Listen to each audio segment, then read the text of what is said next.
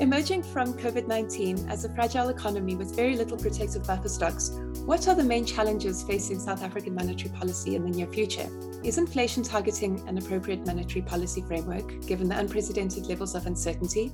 As part of our project, in conjunction with the German Development Cooperation and the International Food Policy Research Institute, we are discussing the latest research by some top academics the research is entitled Sailing into the Wind Evaluating the Near Future of Monetary Policy in South Africa. Only three times in the last century has monetary policy been re-evaluated so deeply. This global pandemic has forced many central banks around the world to use non conventional frameworks, and the last time we did this much soul searching was after the global financial crisis.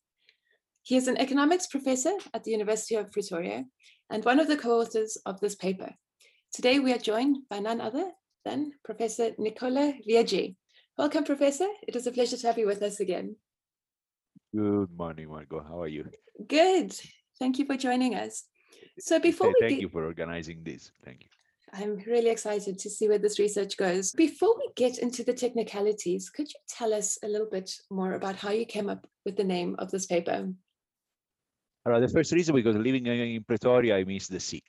Therefore, uh, I miss. Uh, it's a long time and now it's almost two years i don't see the sea therefore there was this uh, longing for a sea especially with lockdown. And also if I, especially with lockdown. But more seriously uh, because I, I, thought it was a, a nice metaphor uh, we, we thought it was a nice metaphor on uh, about the what are the the struggle the monetary policy will have to face going forward sailing into the wind is just telling us that what we are gonna facing is a lot of crosswind, uh, a lot of a lot of uh, risk and uncertainty, and monetary policy has to has to find a path through it, uh, and the path might not be straight, uh, like sailing into the wind. Can, you cannot sail straight into the wind. You have to go zigzag. Therefore, you have to go left and right, keeping the long-term objective clear, uh, but find a path through the wind that get you there. It is important of maintaining the the, the, the direction, uh, the, the, the average direction, maintaining the average direction, and having a very strong uh, anchor uh, that yes. uh, that give opposition, that give opposite uh, weight to the to the wind to to to push you forward is really a metaphor that you know, as I said, because it's a long time that I don't I don't actually do it. Uh, giving me that time minutes. Yes, so they... but I thought, I thought it was really a, it was a nice metaphor of, of what monetary policy and economic policy in South Africa in the near in the in the next three to five years is gonna confront. And uh, I thought that build up this paper uh, almost as a research agenda. Uh, yes. Which, what is that we need to know? What are the problems and what is we need to know to understand? Very good. So the policy we're currently using is inflation targeting, and we'll discuss these wins soon after. But could you tell us a little bit more about what inflation targeting actually means? Yes. Um, we start actually the paper talking about how inflation targeting was implemented and a bit about the logic behind inflation targeting. I think yeah, there is a sort of in the South African debate an idea inflation targeting is some sort of uh, inflation nutters that only target inflation.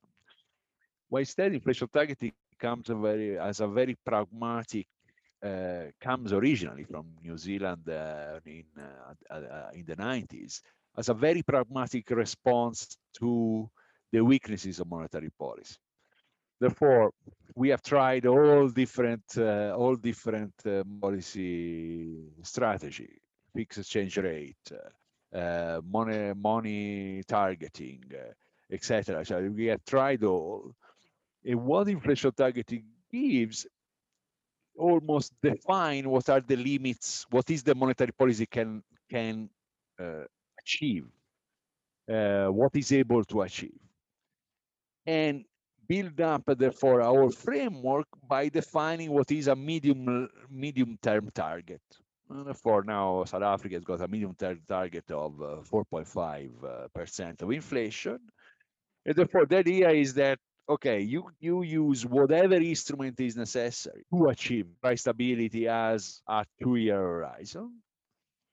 In this context, uh, uh, you have a lot of flexibility to wait, to react to shock in a, a modular manner, uh, to wait for new information before reacting to shock. Therefore, for this reason, for example, is the flexibility together with transparency accountability of the framework that has been real the real success that's why all countries have adopted inflation targeting they have abandoned inflation targeting actual inflation targeting is more successful in some sense as a monetary framework in emerging countries where the uncertainty are higher than in the north because the, the federal reserve the european central bank have very different way to think about uh, about monetary policy.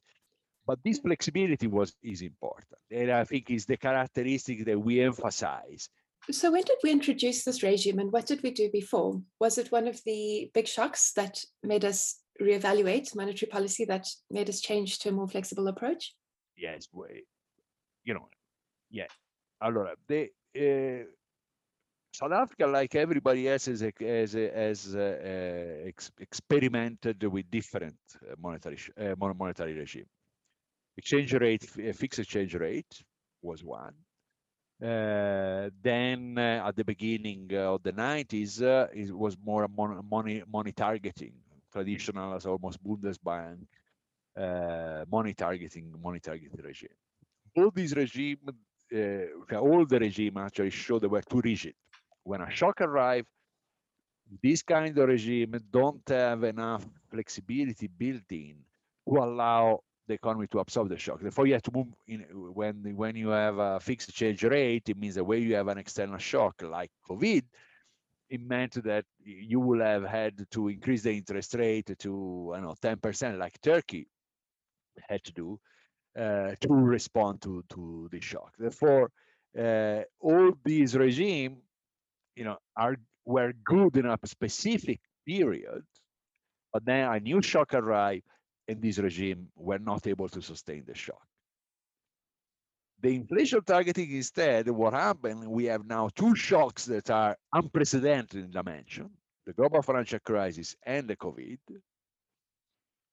And the inflation target regime has demonstrated to be flexible enough to resist, resist, but also to adapt.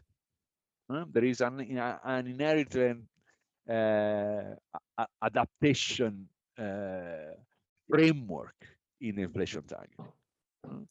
Because yeah. how you implement the regime is independent on what the objective of the regime is. And therefore, the way you implement it can change depending on the specific condition of the country, the specific historical condition, etc. That that is, I think, what uh, why we moved, uh, why South Africa and a lot of emerging countries moved to the inflation targeting regime. Okay. Now, I remember about a year ago, we were talking about quantitative easing, or more specifically yeah. in a South African context, it's the balance sheet policies. What did we learn from that? And how does that fit into the whole inflation targeting regime? I don't know. I think, for example, when I was saying the adaptation of the system, the example of quantitative easing uh, during the COVID crisis is a good example. Mm. because not only South Africa, but a lot of other countries, when hit by this big, big shock, started to experiment with different instruments. Uh, uh, long um, uh, yield curve control or quantitative easing or uh, uh, other uh, direct financing government. No, a lot of emerging countries have, have as experiment. All these experiments work also because uh, there is no doubt in the market that the application of this policy is temporary respond to a temporary shock. It doesn't change what the long-term objectives are. For example, quantitative easing, uh, uh, uh, you know, quantitative easing is this, simply that the central bank use the power to uh, the balance sheet of the central bank uh, to intervene in markets, in asset market, to stabilize asset market prices. Mm. For example, the quantitative easing was used a lot in uh, during after the global financial crisis in Europe and in US. In Europe, to stabilize the bond market because you remember you had the Greek crisis, you had the, the, the risk of the Italian crisis, the prices of the of Italian bond were increasing.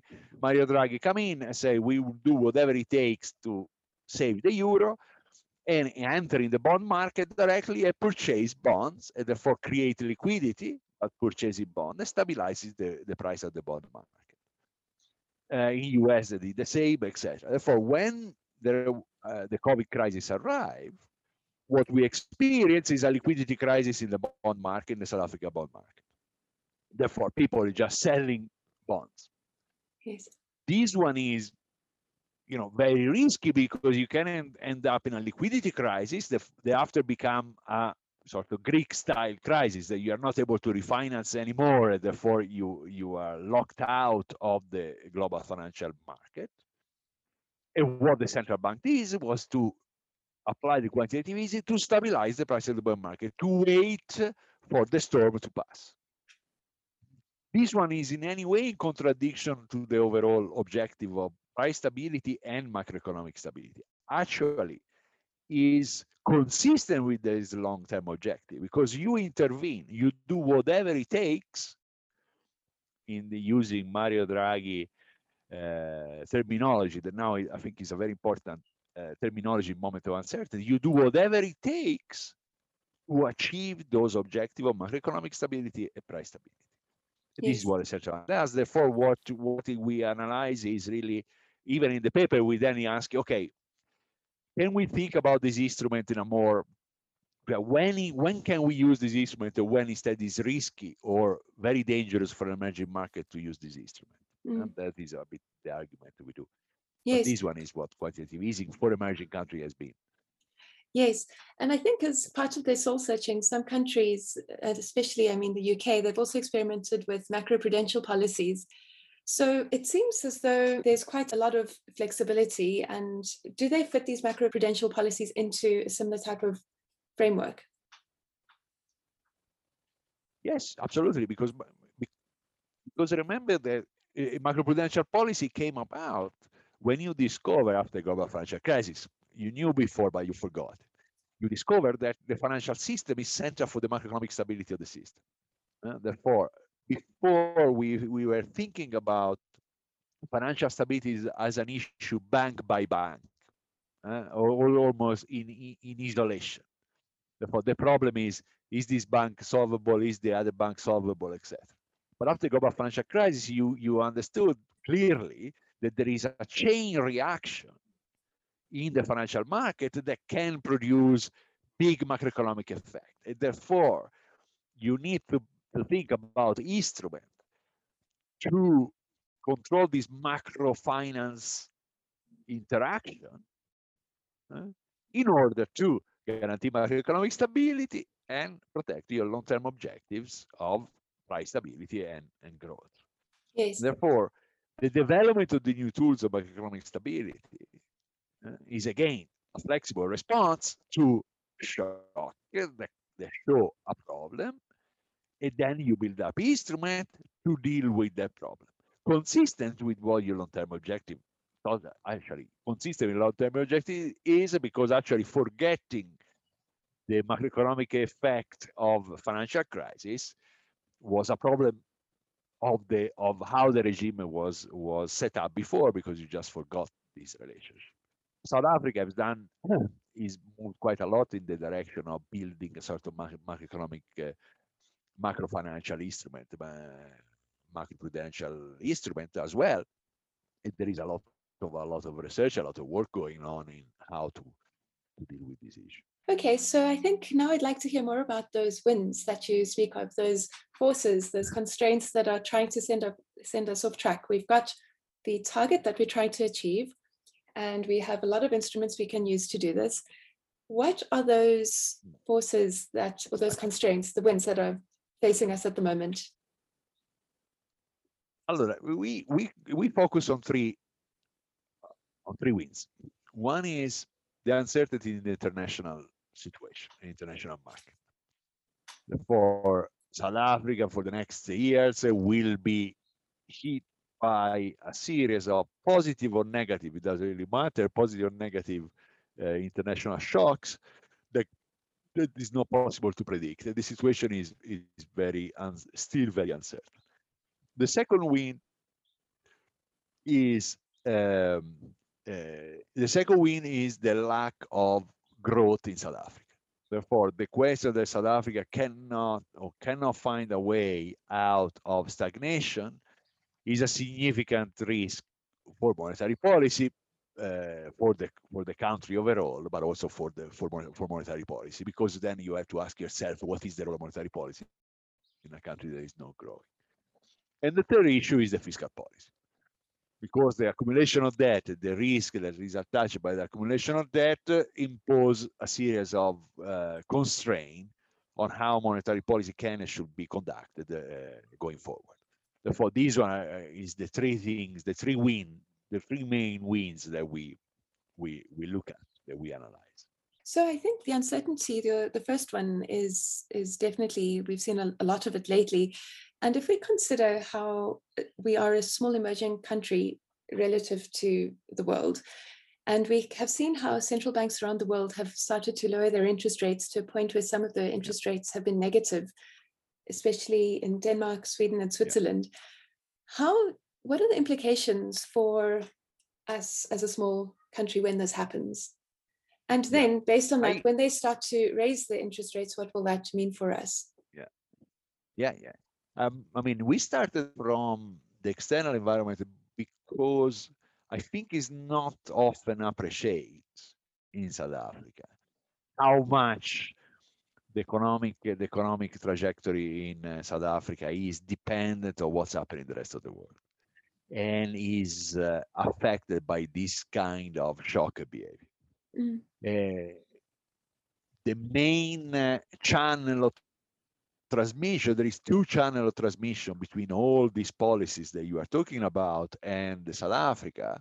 One is the usual trade, commodity prices uh, that are affected by this, and the other is financial flows, capital inflows and capital outflows. Therefore, what we experience as a country is depending what happens in the world, there is uh, an increased attitude towards risk, therefore capital, uh, positive attitude attitude towards risk, therefore capital come in, into the country. Uh, asset pricing, asset pricing goes up. Uh, we are increasing debtness uh, towards the rest of the world and uh, a possible overeating of, of the country. And when there is a situation like COVID or any other kind, or for example, in the, in the, in the thing you say, if, if uh, the Fed start to increase interest rate, what we will see is the capital will start to outflow, and mm-hmm. therefore we why we will have we will be in a position uh, uh, having to stabilize uh, an ex- a shock of uh, of capital flying away.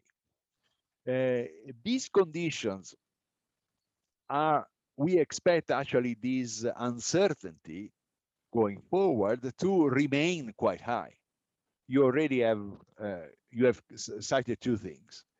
One is uh, the negative uh, negative uh, real interest rate that we expect for quite a while to remain in Europe and in US. In the paper we presented for the next 10 years at least, we will have negative negative real interest rate in this developed country. This means that we will have a lot of capital searching for yields around the world. Therefore, there will be period like now that capital come in and we will see the bond go down. But there will be a lot of bubbling, a lot of bubbles uh, exploding around. Therefore, when things turn against us, we will see very fast capital outflow. And we will okay. be in situations similar to the COVID, uh, COVID situation. The valuation of exchange rate, capital outflow, uh, and we will have to decide how we stop this uh, uh, uncertainty outside affecting our economic path. So the uncertainty is creating even more uncertainty in the future. yes. Yeah. Oh, yeah. No. Absolutely. Absolutely. I mean, I think we shouldn't almost call it uncertainty. It's the fact that the world economy is changing. It's yes. changing very fast in ways that are uh, unpredictable both in terms of what we produce, how we produce, the value of capital, the price of capital. So there is a huge literature about thinking about robotic, about uh, uh, multipolar world, uh, about uh, how uh, how the economy will get out of the COVID, what kind of uh, world economy we will have. This kind of uncertainty are permanent, yes. at least in our lifetime. Yes if they're permanent, you need to find permanent instrument to deal with those. Uh, that's essentially the main uh, the main story of the paper. Yes. Uh, these change, this this external uncertainty is not an event. It's a permanent condition of a small country, open open economy, small country that wants to live in the world economy. And therefore you have to build defenses. Yes. You have to build a permanent policy that protect you against this. Yeah. So this is uh, sounding very much like one of those uh, strong warships from uh, the ancient ancient times, having a strong defense force on the boat. But it's good. now, uh, you mentioned another constraint as being the lack of growth. And I think in the South African context, this has been structural issues that have been causing this for a long time. And recently, we've had a few steps in the right direction. Our president announced that, that electricity can be provided by private sources. And also, the national airline SAA has somewhat been privatized. So, this is very exciting developments. With this, hopefully, our economic growth will improve. It sets a very interesting precedent. But why do you say that this economic growth is a constraint to monetary policy? Hello, I uh, we look uh, the low uh, growth as a problem for monetary policy from two points of view. One is sort of technical, and one is uh, sort of political economy. The technical one is this: monetary policy cannot do anything.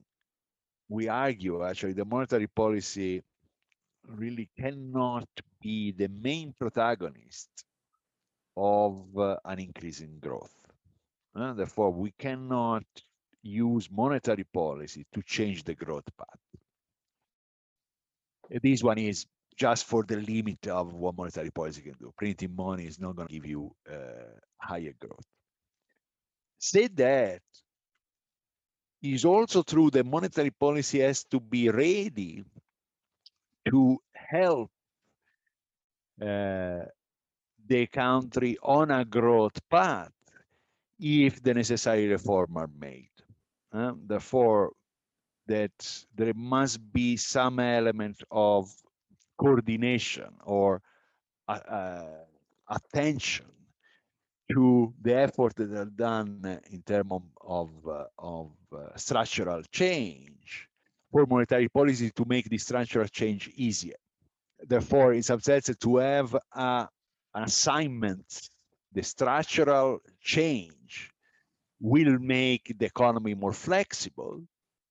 When, when the economy is more flexible, is important to maintain the engine going at a certain speed for this flexibility to really generate more jobs, really to, to stabilize the economy around a higher growth path.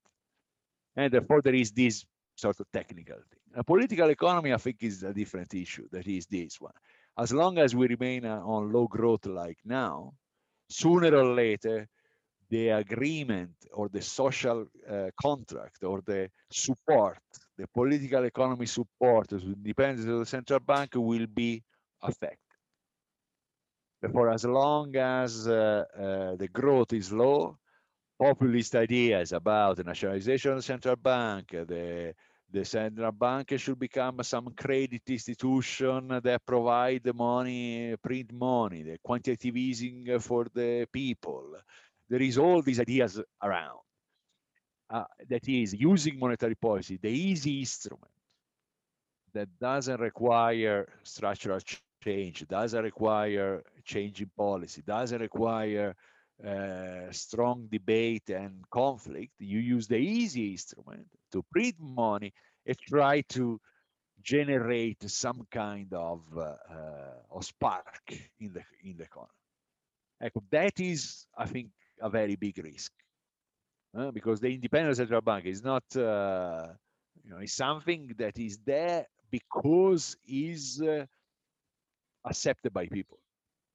Uh, if you vote a government that decide, or if it comes into power, a government that decide the independent central bank cannot, uh, should, that the central bank should be used for other reason, you just change the governor, you change the people at the top. Uh, Argentina is a classical example of a country which independent central bank was never particularly solid.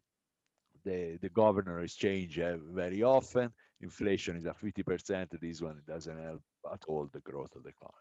Therefore, is these two elements. On one hand, is when is low growth, what is the role of monetary policy in trying to help the economy to get out of this uh, of this stagnation and on the other hand is the problem of uh, how long can monetary policy remain independent if the economy doesn't get out of this uh, funk of this uh, stagnation?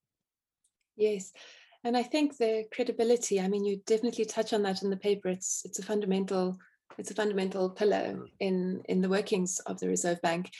One of the concerns that have been raised and you've also touched on this in your paper is the increasing government debt and the yeah. you know the fiscal situation that we face what could you say about the role of monetary policy and how it can help us get out of this debt problem you're absolutely right. One of the things that create most fog at the moment is what is going to happen to the uh, to the fiscal position, to, to the debt. And this one has got very big implication for monetary policy because monetary policy can always be used to try to finance the debt, but this one has got implication, macroeconomic implication in terms of monetization. Uh, monetization of the debt can generate very high inflation, can destabilize the economy therefore this dynamic the, how the the conflict or the relationship between monetary and fiscal policy will be resolved going forward is fundamental for the future stability of the country therefore first you need to look inside the budget what is that you can do to stabilize and you know we, we are just starting the first step in the in this uh, in this process now we are really in a phase uh, that there is some some evidence that we are entering in a phase of fiscal dominance. Therefore, that the fiscal position will determine really the whole macroeconomic macroeconomic uh, macroeconomic stability. This one will be quite risky for the country. Uh, is also a situation a, a, period in which fiscal policy is not very effective at all. Uh, that the increasing riskness uh, when you have any fiscal expansion is actually outweighed the increase in expenditure. Therefore, if you if you have uh, some sort of Keynesian uh, idea about how fiscal policy operate, you know, fiscal policy increase the amount of demand in the in the in the economy, but this effect is uh, uh, outweighed by the increasing risk therefore the increase in risk premium, uh, therefore the increase in uh, uh, long-term interest rate that affect investment, the willingness to invest, affect the willingness to consume, etc. Therefore, there is almost a more than one-to-one crowding out or any fiscal fiscal expenditure given by the, this increasing risk. Okay. This one, therefore, is critical. Yes, we definitely look forward to hearing more about that. And Nicola, I would like to give you a big thank you and uh, also let our listeners know that we have a very exciting, this is an ongoing project for the next few months, and lots of research has been done on this COVID work. So we look forward to hearing more about it. And the discussions on your research will be taking place on the 7th of July. We look forward to seeing you all there. So thank you, Nicola. Is there anything else you would like to add? No, thank you very much. Uh, I think uh, I I hope uh, was of some interest and I, and I, look forward to further engagement. Yes, definitely. We have just touched the tip of your research. And to all of our listeners, we hope that we have inspired you to think more about this topic. And we look forward to seeing you on the 7th of July. Thanks for listening. Till next time.